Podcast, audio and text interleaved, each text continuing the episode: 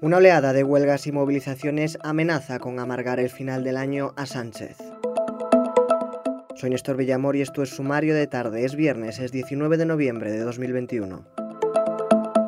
Pedro Sánchez se enfrenta a un invierno con una oleada de protestas por delante. Camioneros, policías, agricultores, trabajadores del metal, profesores, fuentes próximas al Ejecutivo trasladan a The Objective la preocupación en el seno del Gobierno por el efecto que algunas concesiones a estos colectivos pueda tener sobre la inflación y el empleo justo cuando la recuperación pierde fuelle.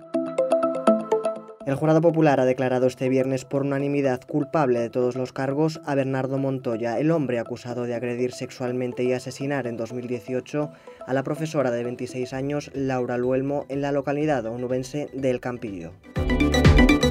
Los funcionarios de la Administración General del Estado podrán teletrabajar tres días a la semana a partir de enero de 2022. La ministra de Hacienda y Función Pública, María Jesús Montero, ha recordado que su cartera sigue trabajando en la elaboración de un Real Decreto Ley que regule el teletrabajo dentro de la función pública con el objetivo de que entre en vigor el 1 de enero y el gobierno de Austria ha aprobado un confinamiento general a partir del lunes después de que las medidas adoptadas hasta ahora, incluyendo restricciones al movimiento para los no vacunados, no hayan frenado el aumento de los contagios.